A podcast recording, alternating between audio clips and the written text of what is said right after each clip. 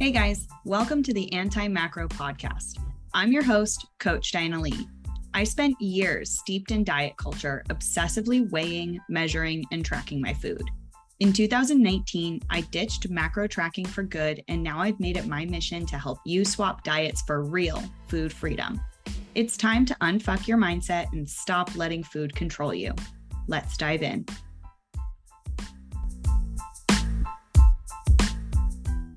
Hello, and welcome back to the Anti Macro Podcast mini episodes. In case you missed it, I am traveling Europe for three weeks for my long awaited honeymoon. During this time, I'm still releasing weekly podcast episodes that are bite sized, but still full of value. I am recording this ahead of time, but by the time this episode is released for you to listen to, I will actually be back in the US of A and I'll be easing myself back into life and work and whatnot. I hope that I had an amazing time in Europe and that the jet lag isn't totally kicking my ass. For today's mini episode, I'm going to touch upon how you can increase your consistency in the gym with three simple tips. So let's get right into it. The first tip to help you increase your consistency in the gym is to follow a program. You need to make showing up to the gym as easy as possible. And if you have to come up with what to do when you get to the gym, you're likely going to struggle with showing up, especially when you're busy and you have a lot going on. If you're more of a self starter and you're really good at showing up and getting yourself to do the work, as long as you know what you're doing, subscribing to an online workout program can be perfect for you. I offer this with my Train with Confidence workout subscription, which provides four days of workouts that take about an hour from warm up all the way through a cool down and provides exercise demos so you know exactly how to perform the exercises correctly. If you need, let's say, a level of accountability or more customized support, working with a personal trainer or an online fitness coach might be the option for you. This option comes at a higher cost, but can be incredibly beneficial for those who need a bit more external motivation to show up to the gym. Group fitness is a great in between option for these two, particularly from a cost perspective.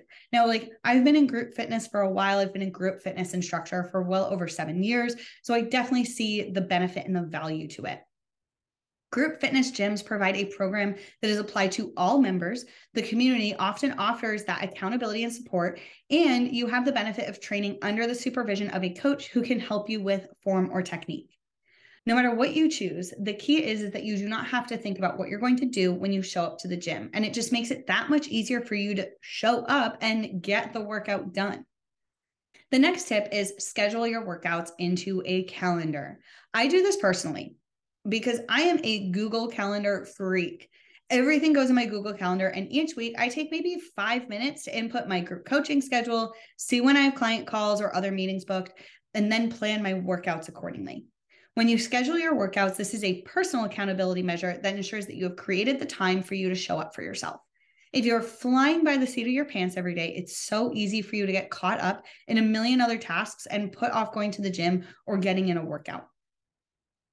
My last tip is all about creating that internalized motivation, and that is get in touch with your why.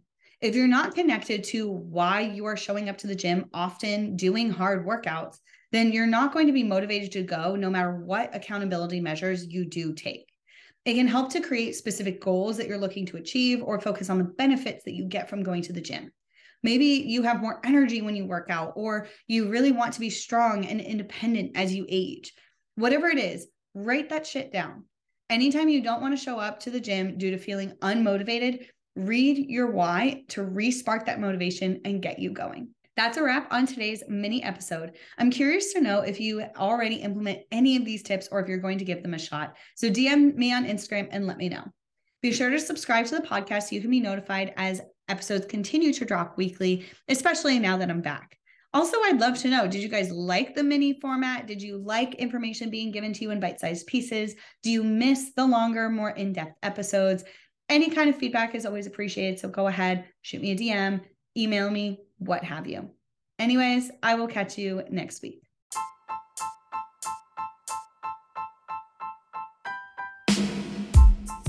Thank you for tuning in to listen to the Anti Macro Podcast. I am so happy to be a part of your health journey. If you liked this episode, be sure to subscribe wherever you listen to your podcasts. You're now one step closer to ditching diet culture and finding real food freedom.